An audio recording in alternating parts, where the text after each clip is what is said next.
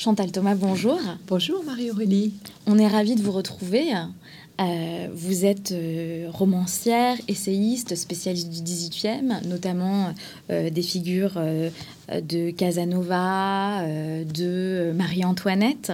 Et tout récemment, très récemment, vous venez d'être élue à l'Académie française, au fauteuil numéro 12, je crois bien, et vous succédez à Jean d'Ormesson. Et nous en sommes ravis et félicitations. Merci vraiment. Et euh, vous êtes également dans l'actualité avec votre dernier livre qui est paru au Mercure de France dans la collection Traits et Portraits. De sable et de neige. Euh, c'est un récit, je crois, qui s'inscrit vraiment euh, dans la lignée de vos précédents récits. je pense à Souvenir de la marée basse en 2017, à East Village Blues et à l'année dernière à Café Vivre, pour lequel on avait eu l'occasion de discuter ensemble. Euh, East Village Blues conservait déjà les photos de Alan Weiss, où on peut retrouver encore ici le, travail, on en, reparlera.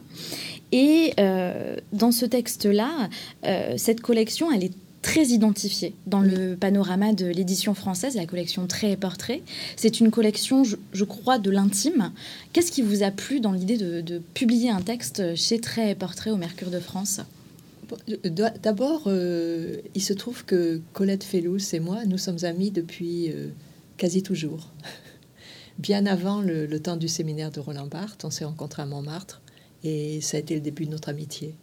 Donc, euh, il y a entre nous un, tissage de conversation qui, qui couvre la littérature, les projets, et dès qu'elle a eu, dès qu'elle a commencé de, cette, cette collection très et portraits, elle m'en avait parlé. Donc, et j'ai attendu, et, vous le mentionnez à juste titre, j'avais besoin d'écrire d'abord Souvenir de la marée basse. Il y avait la, le, la figure de ma mère qui euh, s'imposait à moi parce que d'abord elle a vécu beaucoup plus longtemps que mon père et euh, c'était une présence proche et je continue de nager dans son sillage sur la même plage. Donc euh, ce mouvement appelait mes mots. Et, mais ensuite, en réfléchissant combien euh, la figure de mon père avait compté pour moi, euh, j'ai pensé que cette collection, précisément parce qu'il était quelqu'un du côté du silence, et qu'il y a une trajectoire qui, partant d'Arcachon, va vers le Japon. Et donc c'est une trajectoire visuelle. J'ai pensé que cette collection, qui donne à l'image une possibilité de ou bien doubler le récit, ou bien le faire avancer et, le rythmer, que cette collection était idéale. Et j'ai donc elle est faite de mes phrases, de mes mots, mais ils ont été vraiment euh, pensés avec la ponctuation des images d'enfance et avec les photos d'Allen Weiss, qui est mon compagnon et qui, avec qui on, conçoit souvent les livres ensemble. C'était vrai pour East Village Blues. Et là, c'est vrai aussi parce qu'il a photographié Arcachon, la dune, euh, la mer, avec déjà une idée du Japon. Ce qui fait qu'on donne à voir ce qui va m'arriver, c'est-à-dire une réconciliation ultime au Japon. C'est déjà là. Et la beauté de cette collection, c'est elle est unique pour ça. Et je crois qu'elle est. Je pense que Colette Fellous euh, s'est inspirée en partie du Roland Barthes par Roland Barthes. Cette, idée de que l'image ouvre une fenêtre et que elle, dit quelque chose sur le récit que les mots peuvent pas vraiment contenir le choix des images, justement, vous composez entre les images d'art, les photographies d'art, les reproductions, euh, notamment effectivement de beaucoup d'estampes japonaises, et les photos de famille. Comment vous avez euh, fait ces choix-là? Comment est-ce que vous êtes reposé sur le texte d'abord? Est-ce que les images aussi ont été à la naissance des textes? Comment vous avez composé ça? Euh, on, a écrit, j'ai écrit. avec, les, avec déjà beaucoup d'images, toutes les images d'enfance, et les, photographies euh, faites sur place par Allen Weiss, on les a faites en même temps que j'écrivais. Donc je les avais déjà. Et, et, par exemple, j'ai écrit le texte sur l'huître en, en, ayant déjà cette idée du relief extraordinaire d'une huître, qu'une huître est quasiment, en tout cas, moi, j'ai vécu avec un imaginaire très fort des huîtres, et donc je voulais que l'image soit pleine page, voyez. Mm.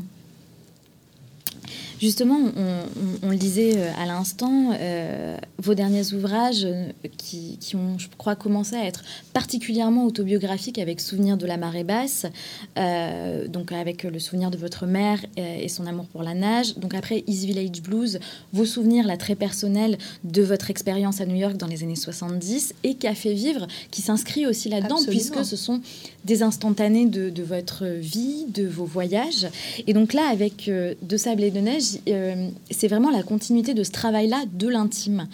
Et moi, je, voulais savoir, est-ce que c'est une démarche naturelle dans votre travail? Vous avez d'abord commencé par des romans pour après aboutir à un travail autobiographique. Est-ce que c'est venu naturellement ou est-ce qu'il y, a une, il y avait une... Euh, c'était très conscient de votre part? Ah, C'est venu naturellement parce que le premier texte que j'ai écrit, c'est euh, c'est La vie réelle des petites filles. Il, a été publié plus tardivement, mais c'est vraiment mon premier texte. Après Sade, mais Sade, c'était une thèse, donc mhm. c'est différent. Et La vie réelle des petites filles, elle est faite de flashs entre fantasme et réalité sur euh, infiniment de jeux possibles ou impossibles qui se dérouleraient tous sur la plage. Donc cette, cette fibre autobiographique, elle était déjà là. Et ensuite, elle a pris des, des voies souvent détournées mais, mais quand même parfois direct Je pense par exemple à souffrir ou à comment mm. supporter sa liberté, qui mm. sont, mais qui sont réflexifs. Tout à fait. ce qui s'est passé à partir de Souvenir de la marée basse, c'est que j'ai fait se fusionner la part réflexive et la part euh, romanesque, autant que j'ai pu. Vous êtes euh, donc euh, spécialiste du 18e, vous êtes passionné d'histoire, et finalement, entre l'histoire avec un grand H et euh, l'histoire intime, est-ce que vous avez le sentiment d'établir un, travail de mémoire dans vos ouvrages, dans votre œuvre? Oui, oui, d'autant plus que dans les choix que je fais comme thème pour des romans historiques, l'éclairage est plutôt porté sur des personnages secondaires. Hmm. Par exemple, la lectrice adjointe, d'elle, on ne sait qu'un nom. Et, à partir de là, j'ai créé ce personnage qui vit dans l'ombre et adore Marie-Antoinette. Mais les petits-enfants, les deux petits rois de l'échange des princesses, euh, sont aussi des petites figures, si je puis dire. Et, et dans le Testament d'Olem, c'est une très jeune prostituée que je l'invente entièrement à partir de documents. Et en continuant sur un mode autobiographique plus direct, c'est je fais, je donne existence ou je fais ressusciter des personnages qui en eux-mêmes euh, n'occupent pas, en regard de l'histoire avec un grand H, une place. Mais, mais je trouve, moi je suis vraiment pour euh, donner une importance absolue à tout personnage sans, sans hiérarchie. Vous l'avez, vous l'avez dit euh, au début, euh, Souvenir de la marée basse, c'est, c'est euh, l'ouvrage sur votre mère que vous dites vous aviez besoin d'écrire euh, sur elle avant d'écrire sur votre père parce qu'effectivement dans De sable et de neige c'est la figure de votre père alors qui apparaît de manière euh, euh, enfin vraiment au fil des pages de manière discrète de manière plus forte à certains moments. Et vous dites à propos à propos de votre père mon père muré emmuré dans son blocos de silence c'est ce que c'est ce qui le définit le mieux dans votre souvenir euh, euh, de fille C'est quand, on, tout de suite, quand on, nous parlions des personnages secondaires et, donner vie et première place à des personnages euh, a priori secondaires, le paysage fait partie exactement de la même démarche. C'est-à-dire les blocos, pour moi, étaient, étaient vraiment des, des éléments de ma vie très, très habités, si je puis dire, habités par tous nos, nos rêveries, nos peurs. Euh, c'était des lieux qui, pour les adolescents, mm. étaient très forts. Et, cette comparaison m'est venue comme, comme une évidence. Ce mur de silence, il avait deux significations. Il y avait le côté emmuré d'un silence euh, qui euh, paralysait un peu la vie de famille, mais il y avait aussi euh, un autre silence qui était le silence du bassin, le silence des parties de pêche, du ski, et ça c'est le silence qui me permettait d'être auprès de lui et de me sentir en communication. Donc s'il y avait eu que le silence de quelqu'un emmuré, euh, ce serait totalement triste. Mm. Et, je ne sais pas si j'aurais aimé cette personne comme je l'ai aimée. Mais comme il y avait deux silences, un silence malheureux et un, silence réactif et un silence contemplatif, disons, mm-hmm. qui est le silence qui me mènera plus tard au Japon, à la lecture, à l'épanouissement. Comme il y avait deux silences, ce livre est possible. Je pense que s'il y avait que le silence emmuré, euh, j'aurais sans doute pas écrit. Justement, euh, vous dites euh, également à, son propos la conviction que mon père était mort de silence comme on meurt de solitude ou de faim. Et est-ce qu'au fond, l'écriture, le fait que vous soyez devenu écrivain, ça n'empêche pas de mourir de silence? Non, je, pense que je, crois que d'abord, il y a quelque, chose qui est lié à l'époque et, et à l'identité masculine, mm-hmm. Qui est beaucoup... À, cette époque-là, un père de famille euh, n'exposait pas euh, ses états d'âme et parlait très très peu d'une manière euh, libre ou, ou fantaisiste ou pour jouer. Mm. Et en plus, je, et, en réaction à ça, je, parle là sur des siècles, hein, parce que ce que je dis, à mon avis, c'est vrai pour... Ça a duré, et mm. peut-être ça continue de durer dans certains milieux, certaines familles. Et en réponse à ça, c'est souvent l'épouse qui est, est perdue de solitude et qui dit n'importe quoi. Et donc on a vraiment le, le, stéréotype de la femme bavarde, pipelette et tout moi, je pense que ça vient de là. Ça mhm. vient de l'idée du couple où l'homme, il existe par d'autres attributs.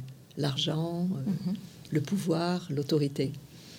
Et, donc, en fait, la parole, il n'en a pas vraiment besoin. Donc, il, s'exprime très peu. Et la femme qui volait autour de lui et sait pas comment exister et comment le saisir, elle dit n'importe quoi. Donc, dans, dans, le couple que formaient mes parents, il y a ce, cette dissymétrie de quelqu'un qui se tait et d'une femme qui jette les mots un peu au hasard en se disant que il va, il va bien finir par me dire quelque chose. Mais, mais j'ai voulu mettre ces deux personnages en scène, pas seulement parce que c'était mes parents, mais parce que je crois que c'est un schéma qui, qui là, c'est assez répandu. Dans un des, fragments, parce que j'aime bien cette notion de fragment dans votre travail, qui je trouve est là aussi très présente, même si elle forme un tout extrêmement, euh, extrêmement euh, clair, il est question d'une femme euh, qui est Madame de Défend, qui était une marquise proche de Voltaire. Et justement, elle, c'est une femme qui, malgré l'époque où elle a vécu, elle a cassé un peu ce, ce carcan. Est-ce que vous pouvez nous parler un peu de Madame de Défend Oui, alors je l'adore. alors c'est une, une, femme qui qui vivait au siècle de Voltaire, donc en plein XVIIIe siècle, qui euh, a réussi, alors qu'elle n'avait pas d'argent, à, fonder un salon. Alors, elle était très habile, elle a obtenu la, la protection de, de Choiseul, de et elle va fonder un salon où se réunissent euh, à la fois des, des, intellectuels, des hommes de lettres et et, ça c'était très important à ce moment-là, des diplomates, parce que c'est impossible d'avoir des nouvelles. Donc euh, c'est les diplomates qui passaient en France, qui lisaient des missives, qui euh, racontaient ce qui se passait, parce qu'il y avait une curiosité extraordinaire pour l'ailleurs, le mhm. contraire de, notre problème maintenant. C'est-à-dire que savoir ce qui se passait était vraiment une question cruciale. Et ce qui, qui m'émeut chez Madame du Défunt, c'est que euh, on la connaît par ses lettres, et ses lettres sont merveilleuses, vraiment. Et on voit à quel point elle était un grand écrivain. Dans le style de Voltaire d'ailleurs, avec une, une, ligne très claire et une, une manière d'aller droit au but et, et, un esprit un peu sec comme ça, une, une sorte d'humour supérieur qui est merveilleux. Et, et je l'aime parce qu'elle est pour moi, euh, c'est ce, que ce que je dis dans le livre, elle est pour moi vraiment l'incarnation de ce siècle. Elle est, elle est spirituelle, elle est au-dessus des aléas, des, des, petits, des petits et des grands soucis physiques, parce qu'elle devient aveugle très jeune. Et, et elle a une passion pour le monde. Ça me fait rêver. de toute façon, toutes les salonnières, Julie Lespinasse aussi bien, ou Madame de Tencin, me font rêver. Je trouve que c'est des femmes euh, qui ont construit une grande partie de la culture du XVIIIe siècle et qui ont été complètement effacées au profit des grandes figures habituelles, Diderot, Rousseau, Voltaire. Donc c'est aussi pour eux. On revient aussi à cette histoire de donner vie à, des personnages euh, ou effacés ou a priori secondaires. Elle serait très contente, je crois.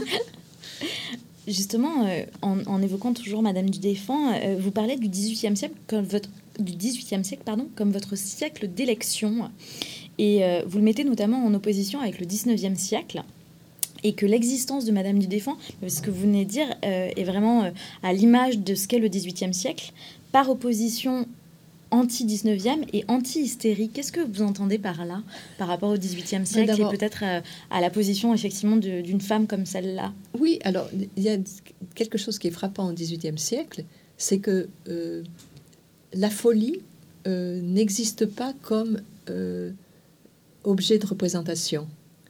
La folie passe comme c'est le neveu de Rameau. Hum. La folie se dissipe dans l'air, à ciel ouvert. Et c'est avec le 19e siècle qu'il y aura l'enfermement euh, et que on va regrouper comme malades ces, personnes qui allaient comme ça de par le monde. C'est aussi avec le 19e et le 20e que le, le, personnage de la femme hystérique va apparaître, en particulier avec Freud, et, que euh, ce qui était, ce qui pouvait être du côté de l'excès, de justement de la parole non maîtrisée, euh, va prendre tout d'un coup des proportions euh, pathologiques. Hmm. Et, et, moi, je suis très sensible à la gaieté d'aller, à la, à, la, manière de s'en sortir de toute façon, qui est, qui est très propre au 18e, où il y avait énormément d'obstacles. Déjà, la, hiérarchie, la barrière des classes, euh, une, misère, mais les gens jouaient avec ça. Et, Casanova, c'est un exemple ou, ou, ces salonnières, c'est des exemples de, personnages qui, au départ, sont, empêtrés, sont, sont ligotés dans des situations difficiles, mais qui, par euh, diplomatie, séduction, euh, trouvent un moyen de, d'avoir une vie brillante. Et, et ce côté joueur du XVIIIe siècle, c'est vraiment quelque chose que j'aime. C'est le jeu. Bon, un esprit, l'esprit de Stendhal, euh, c'est bien connu, il est celui qui a récupéré mhm. tout ça et qui, qui, a, qui a continué, des, qui son style même est un style 18e. Et le 19e siècle est beaucoup plus euh, sérieux et oui, sérieux et, même euh, tragique. Mhm.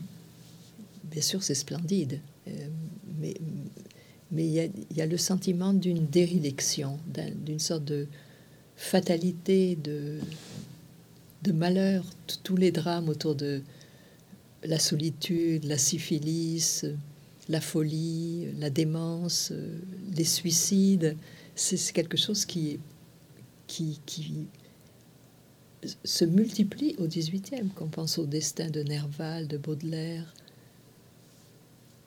alors, il y en a une qui traverse ça très bien, c'est Madame de Stahl, en passant du, 18, du 18e au 19e, et par la force de son intelligence, elle, elle, elle peut conceptualiser tout ça. Mais, mais en réalité, dans sa vie privée, elle sera victime. Justement, il y, a quelque chose, je pense, qui, euh, qui, illustre bien ce que vous venez de dire sur votre amour pour le XVIIIe siècle et cette, euh, ce, moment joyeux euh, par opposition à un tragique. il semble que au moment du, deuil de votre père que vous faites très très jeune, vous prenez une décision. Vous dites désormais je vivrai sur deux temps, le temps figé du deuil impossible, le temps mobile et miroitant de l'événement. Et un petit peu plus loin, vous dites Je fuirai comme la peste les sentiments de convention. Je n'aurai d'autre guide que l'intensité de l'émotion, l'éclat de l'instant. Il se passe quelque chose à ce moment-là, vous prenez cette décision-là. J'avais 17 ans, j'étais en classe de philosophie et j'avais lu surtout euh, Nietzsche, Gide et, et, Simone de Beauvoir, le journal Simone de Beauvoir. Et j'étais exaltée par l'idée euh, qu'on choisit sa vie. Hmm. Euh, donc j'avais cet, appareil euh, intellectuel avec moi et cette, et cette, disposition à vivre, cet appétit était évidemment, ça ne m'aurait pas parlé comme ça si, si je ne m'étais pas trouvée au bord de l'eau, dans, dans un lieu incroyablement sensuel et avec une constante attention aux sensations, au, changement de saison, à la douceur du mimosa, à la fraîcheur des premiers bains et, et, à cette chose qui est très très liée à ce lieu, Arcachon, le bassin, qui est que si on y est sensible, on comprend que le monde est métamorphose et, que donc on peut choisir, mais on choisit pas pour toujours, on choisit en passant. Les, bancs de sable apparaissent, disparaissent, ces marées hautes, ces marées basses. La circularité, le, pourtour même du bassin est incertain. Et moi, je me suis vraiment construite comme ça. C'est-à-dire, je ne crois pas aux chiffres, je ne crois pas aux choses qui demeurent, mais je m'abandonne vraiment à ce qui est possible. Et hum, voilà, c'est comme ça, par exemple, que j'ai postulé à l'Académie française. J'ai vu que c'était possible, qu'il y avait ce siège de gendarme sang que j'admire. Voilà. Mais c'est des gestes légers. C'est pas euh, un investissement euh, euh, pour durée ou fixe ou dur. et je pense qu'il y a une mentalité qui est, qui en, tous les cas, telle que je l'ai, telle que j'ai construite la mienne, qui est vraiment liée au bord de l'eau et à la fluidité. Et, quand j'ai lu ces textes, en particulier Nietzsche, avec sa glorification de, du moment présent, son refus du remords, de l'englument dans le passé, et, et même sa misogynie, qui est atroce.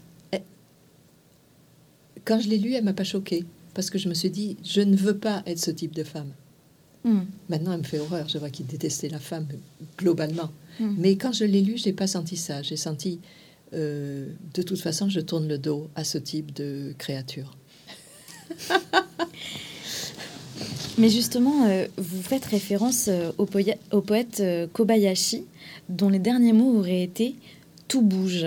Et c'est un moment où vous, venez faire une traversée entre le Cap Ferré et Arcachon, vous regardez la dune du Pilat, et, et vous êtes ému et vos yeux se brouillent. Et euh, vous avez un rapport à l'éphémère qui est très fort. Euh, est-ce que vous pensez être quelqu'un qui, qui est nostalgique? Est-ce que c'est la nostalgie a, une emprise sur votre, sur votre identité? Non, non. Mais il s'est passé cette chose. Euh, en effet, j'attendais le bateau pour traverser le bassin et aller du Cap Ferret à Arcachon. Et avant, je m'étais promenée dans le Cap Ferret. C'était le mm. jour de Pâques. J'avais vu plein de fleurs, de maisons. J'avais rêvé. Je trouvais ça vraiment merveilleux. Je n'arrêtais pas de dire oh, mais comme c'est beau. Mais c'est en attendant le bateau, en voyant le, mouvement de l'eau, que, tout d'un coup, euh, la mémoire, euh, la mémoire euh, affective, la mémoire, cette espèce de coup du réel m'est tombé dessus. Mais c'était pas nostalgique puisque c'est pas comme un monde perdu. C'est un monde avec lequel il faut se remettre en accord. C'est-à-dire le, monde euh, d'attention aux, choses, la question de, l'attention au monde. Et c'est pourquoi, dès le départ, il y a ce, poème, et aussi, euh, dès le départ, les, une gravure de Jean-Paul Allot, cet artiste merveilleux, qui a peint Arcachon avec en tête euh, des, gravures japonaises. Parce que dans Arcachon, il y a, dans ce paysage, il y a une sorte de pressentiment de la beauté du Japon. Et, donc, et, du haïku. Le... Donc, au fond, c'est pas nostalgique dans la mesure où, dans un haïku, il y a la saisie de l'instant immédiat qui va disparaître, c'est sûr, qui va passer, mais en même temps, la promesse sûre qu'un autre instant mm. aussi aigu surgira. Mais ça, c'est la c'est une. Moi, je suis de plus en plus passionnée par, par le Japon et, c'est une, une, émotion comme ça en cours et même un type de lecture en cours. Mais je suis très frappée par ça, qui, que c'est à la fois une littérature, une esthétique extrêmement au présent et, et, et en même temps qui comprend le temps, parce qu'il y a un, respect du passé très fort au, Japon. un moment, vous évoquez euh, Sebald et vous opposez deux choses. Vous opposez le sable triste, donc euh, qu'évoque Sebald euh, dans Anneau de Saturne, et vous évoquez le sable joyeux de l'enfance Qu'est-ce que, qu'est-ce, que, qu'est-ce que vous opposez dans ces deux, dans ces deux notions euh, C'est la forme du souvenir et... Euh, c'est, vraiment un livre qui s'appelle De sable et de neige, comme on a dit, mais il est vraiment fait de sable et de mm. neige. Je veux dire, je, commence vraiment avec le sable et, et, j'ai vrai, et j'ai réfléchi à tout ce que le sable représentait pour moi.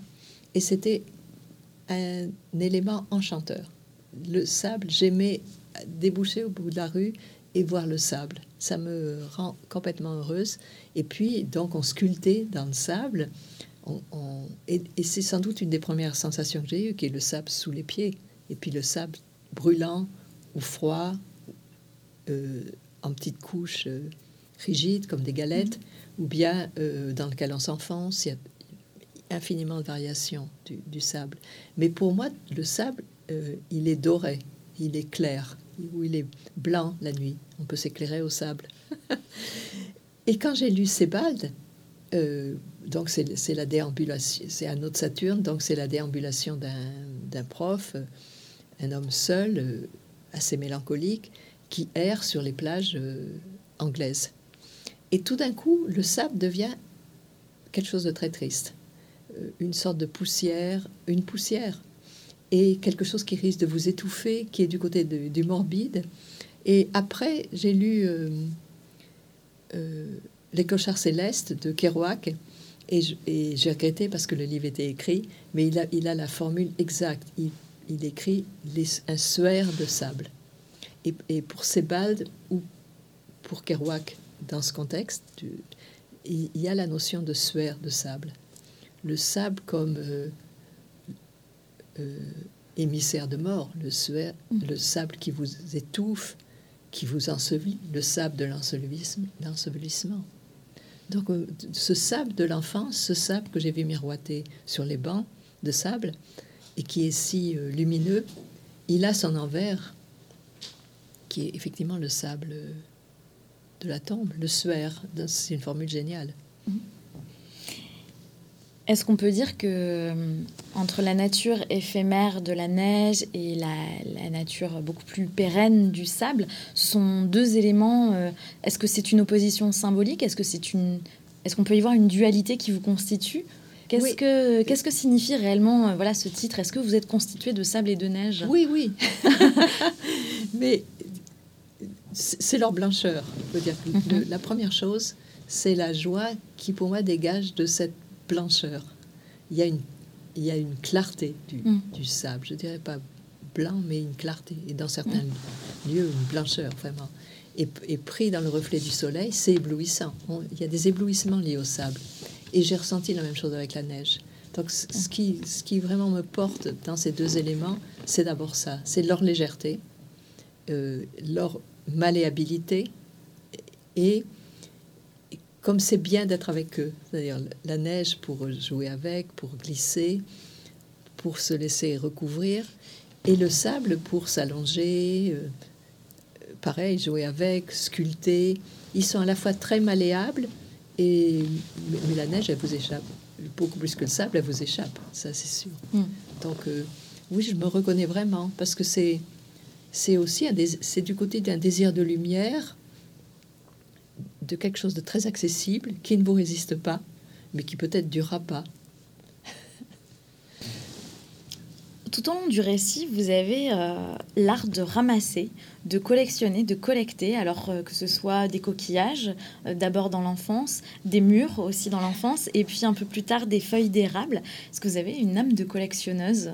Non, alors je, suis, j'ai une âme de, Je suis côté de la cueillette. Donc je ramasse en effet des, jolies feuilles, les, les coquillages, les pommes de pin. Oui, les pommes de pin, effectivement.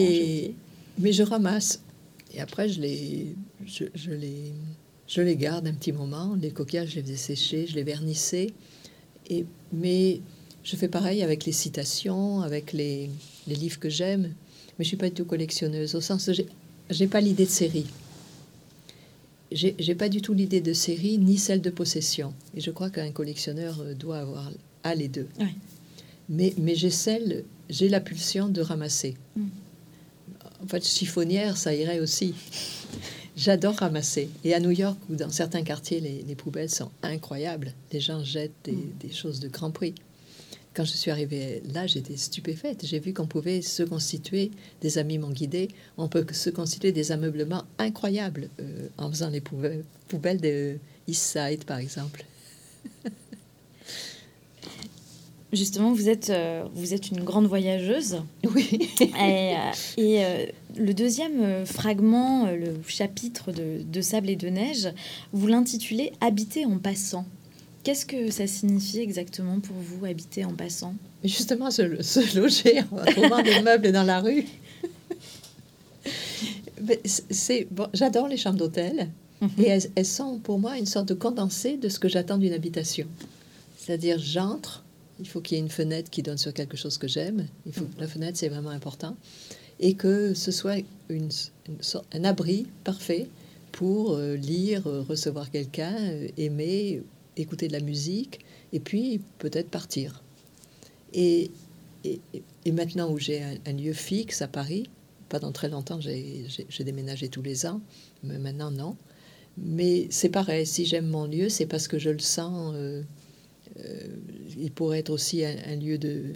C'est un, endroit où, j'arrive euh, pour me reposer d'une vie nomade. Alors ce que je vous dis là relève absolument d'utopie puisque maintenant je suis absolument enfermée dans mon endroit. Mais idéalement, c'est comme ça que je le conçois. Et justement, est-ce que euh, vous, dites à propos des chambres d'hôtel qu'elles vous sont souvent favorables euh, et euh, vous avez une existence nomade. Est-ce que vous vous définiriez, en dehors de cette période euh, étrange, comme une nomade? Oui et non, parce que j'alterne. J'ai vraiment des temps où je voyage beaucoup, mais aussi parce que pour écrire, comme beaucoup de gens, j'imagine, j'ai besoin d'une continuité mmh. de lieu et de temps. Donc, j'aime les lancer jour aussi. Donc je ne suis pas du tout quelqu'un qui, n'a qu'une existence nomade, pas du tout.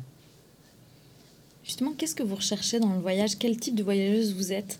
À un moment, vous dites euh, très précisément, après quelques jours dans un pays, dans une ville, jusqu'alors inconnue, je repère le quartier, le café, la librairie, le marché, où j'en suis sûre, je vais m'empresser de retourner. Je souligne les trajets que je me délecte à l'avance de répéter. Oui, j'ai cette pulsion et ça fait partie de mon plaisir à voyager. J'adhère entièrement à l'endroit où je débarque, dans lequel mm. je débarque. Il me passionne, il me paraît euh, le, plus, le plus extraordinaire que j'ai jamais vu. Et, tout de suite, je dis, ben, c'est là que je vais rester et, et je, je, je m'y installe fugitivement. Et, et, et ça, c'est depuis toujours. Parce que le voyage, je, je suis sûre, euh, fait qu'on est euh, on, est, on, est comme hyper sensible et hyper présent. D'abord parce que souvent on ne comprend pas bien euh, ce qui se passe, on, est aussi perdu topographiquement, donc on est obligé d'être aux aguets et de tout voir comme, euh, comme quelque chose de très important. Et, ça, c'est l'envers. En fait, c'est l'habitude qui est terrible. C'est l'habitude qui nous asphyxie. Et le voyage, tout de suite, c'est un grand, un grand bol d'air. C'est pourquoi de toutes les activités, euh, les vacances sont restées comme ça un phare tellement euh, vital pour, pour, pour, pour l'humanité. Parce que sur un mois ou sur 15 jours, euh, il se réalise un idéal de vie qui est d'être conscient que chaque jour compte, et chaque heure. Et que une soirée doit être euh, méditée, peut-être prévue, en tous les cas pleinement goûtée. Cette idée de pleinement goûter le lieu où on est. Et je pense que le voyage euh, euh, permet ça. Même le voyage rapide, parce qu'à ce moment-là, on est exalté par la vitesse, et, c'est ça qui, ça qui nous porte. C'est pas nécessairement euh, une contemplation à long terme. C'est peut-être juste le plaisir de passer. Quand j'étais étudiante et que je faisais l'autostop, j'adorais traverser comme ça sans rien voir. J'adorais ça. Et oh, c'était ma manière de voyager. Euh, le, récit s'ouvre sur... Euh, vous êtes dans, dans une chambre d'hôtel et vous êtes sur le bassin. Est-ce que quand vous vous sentez comme une voyageuse quand vous retournez sur le bassin vous... Quel est ce, rapport-là que vous entretenez en revenant?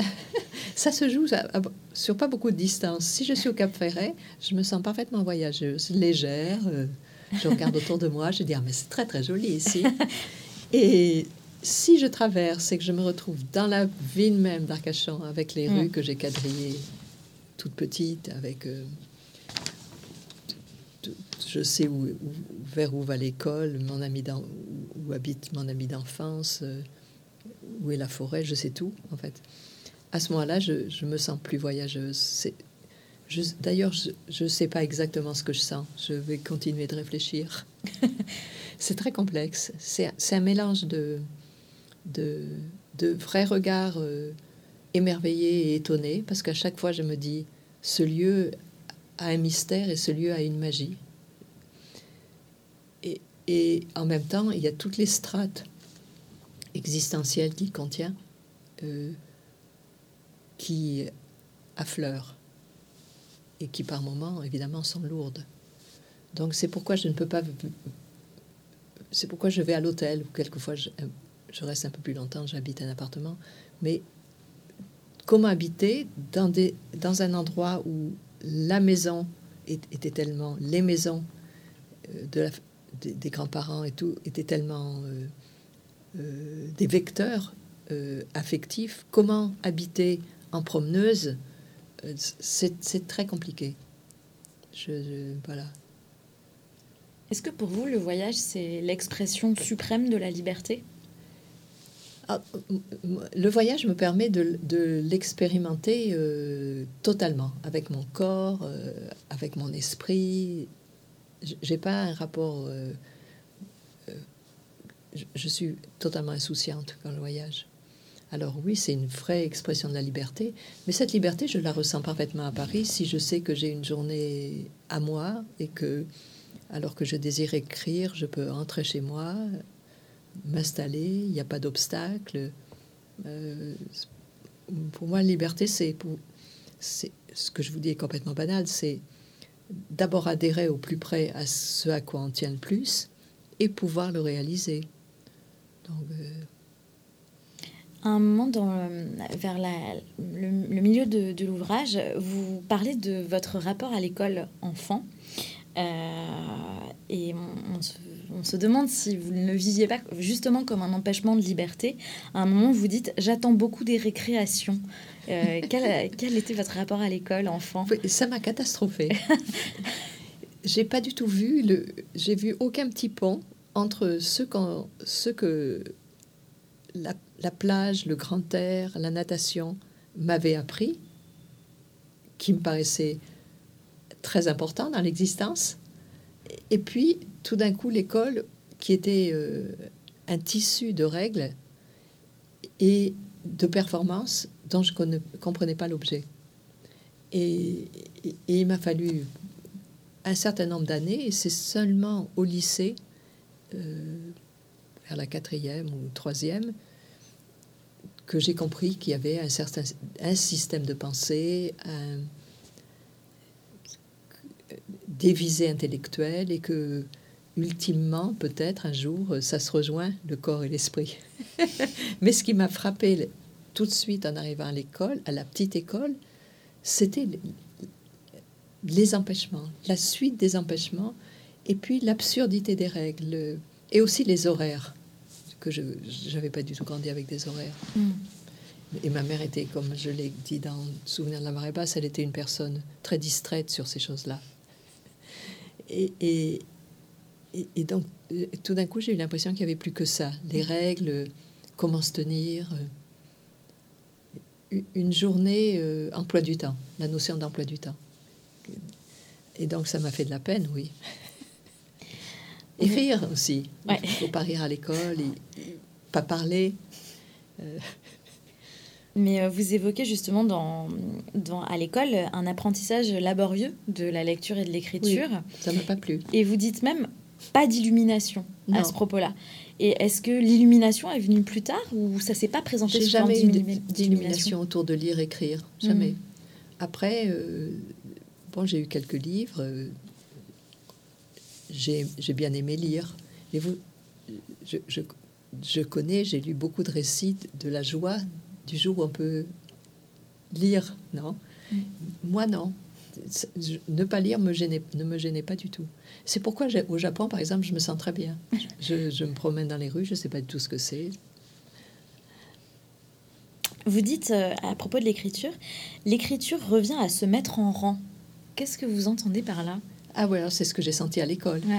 C'est-à-dire, euh, D'abord, euh, moi j'aimais dessiner, c'est-à-dire euh, vraiment aller dans tous les sens. Euh, je cite Alechinsky qui a cette formule merveilleuse où il dit dessiner, c'est écrire avant de savoir écrire. Et, pour moi, c'était ça. Et c'est pourquoi, après, les, je trouve que par exemple, les idéogrammes sont beaucoup plus proches du dessin que l'alphabet. Et c'est l'aide qu'il fallait vraiment refaire exactement pareil qui correspondait à rien du réel, euh, je, pense que c'est l'abstraction et la sécheresse. Et, et qu'on, nous donnait, ne nous donnait pas le choix qui, qui m'a blessée. J'étais très susceptible. le, le, dernier fragment du, du, du texte, euh, c'est un fragment qui se passe à Kyoto, où vous séjournez à côté, à côté d'un temple, et euh, ce fragment est intitulé Le pont qui traverse le temps. Qu'est-ce qu'est ce pont et qu'est-ce qu'il représente pour vous? Alors, c'est.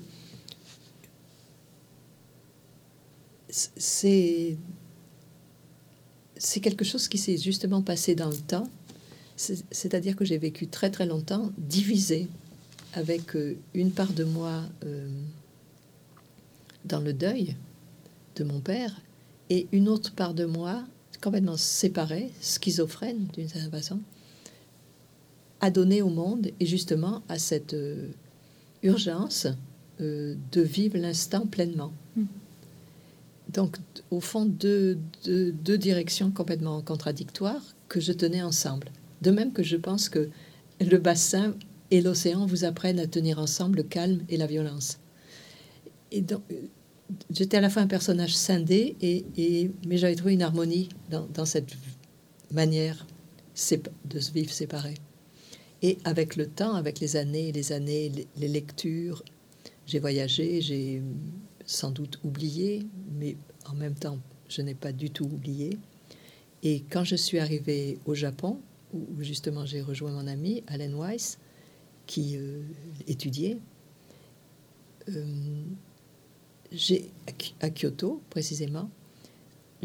D'abord, alors que je pensais que je serais stupéfaite, que c'était vraiment le pays autre j'ai été frappée par l'incroyable analogie entre des paysages du bassin d'Arcachon, de l'océan et des paysages japonais. Et cette obsession, par exemple, qu'ils ont des, des, jardins de sable, de représenter l'océan immobilisé, et aussi toute une éthique du vide. Donc c'était comme si l'esthétique japonaise, je la connaissais de l'intérieur. D'ailleurs, euh, Matisse, quand il arrive sur le bassin en 1915, il dit on, croirait une gravure japonaise. Et c'est vrai. C'est deux mondes qui se répandent, qui se répondent, mais qui, et qui sont linéairement et aussi dans les gris bleus. Le sens de la nuance, c'est pas du tout un lieu de couleur tranchante. Donc j'ai eu étrangement un sentiment de familiarité. Et, et cette familiarité, elle s'est accrue d'une poésie et d'un rapport à l'art japonais qui cherche à inclure le temps. Et, j'ai eu l'impression que là était possible une vraie réconciliation parce qu'ils vivent le temps et la mort d'une manière différente. Ils l'incluent vraiment au, au quotidien par la force de la ritualisation ce que j'ai trouvé extraordinaire, vous voyez, c'était que les mêmes éléments qui m'avaient, que j'avais adoré et que je continue, les pommes, de pin, les paysages, l'aiguille de pin, toute cette splendeur dessinée que, le Sud-Ouest nous offre autour, naturellement, ils le reprennent, mais euh, ou euh, presque perfectionnés comme les éléments euh, d'une adoration discrète. Et, ça, vraiment, c'est la, c'est ce que j'ai trouvé magique. Donc, le pont qui traverse le temps, c'est ça. C'est d'abord, ils ont au Japon, il y a un art du pont, du petit pont. Il y a autant de petits ponts que possible, des, des petits étangs. Ce qui m'a chaviré aussi, c'est que moi, j'ai grandi dans un univers minuscule qui, qui me convient parfaitement. Et le au Japon, j'ai retrouvé ça, mm. un, art, un art du minuscule. J'adore les poupées. J'ai été formée euh, par la, conversation des poupées, avec la conversation des poupées. Et après, je l'ai transplanté dans les salons. Mais originellement, c'est les poupées qui me parlent. Et au Japon, où il y a d'ailleurs des temples de poupées, j'ai trouvé ça. Mais là, je vous parle de quelque chose qui est un peu euh, en, gestation moi, qui est quelque chose qui me travaille actuellement, mais qui est dans le livre, en effet, parce que euh, j'ai eu l'impression d'un extraordinaire épanouissement de beaucoup d'éléments déjà là. Chantal Thomas, merci beaucoup euh, d'être venu nous parler de, de sable et de neige. Euh, tout ce qu'on peut vous souhaiter maintenant, c'est un prochain voyage au Japon, j'espère. Merci. Merci beaucoup, Marie-Aurélie. Merci beaucoup. À Merci. Vous.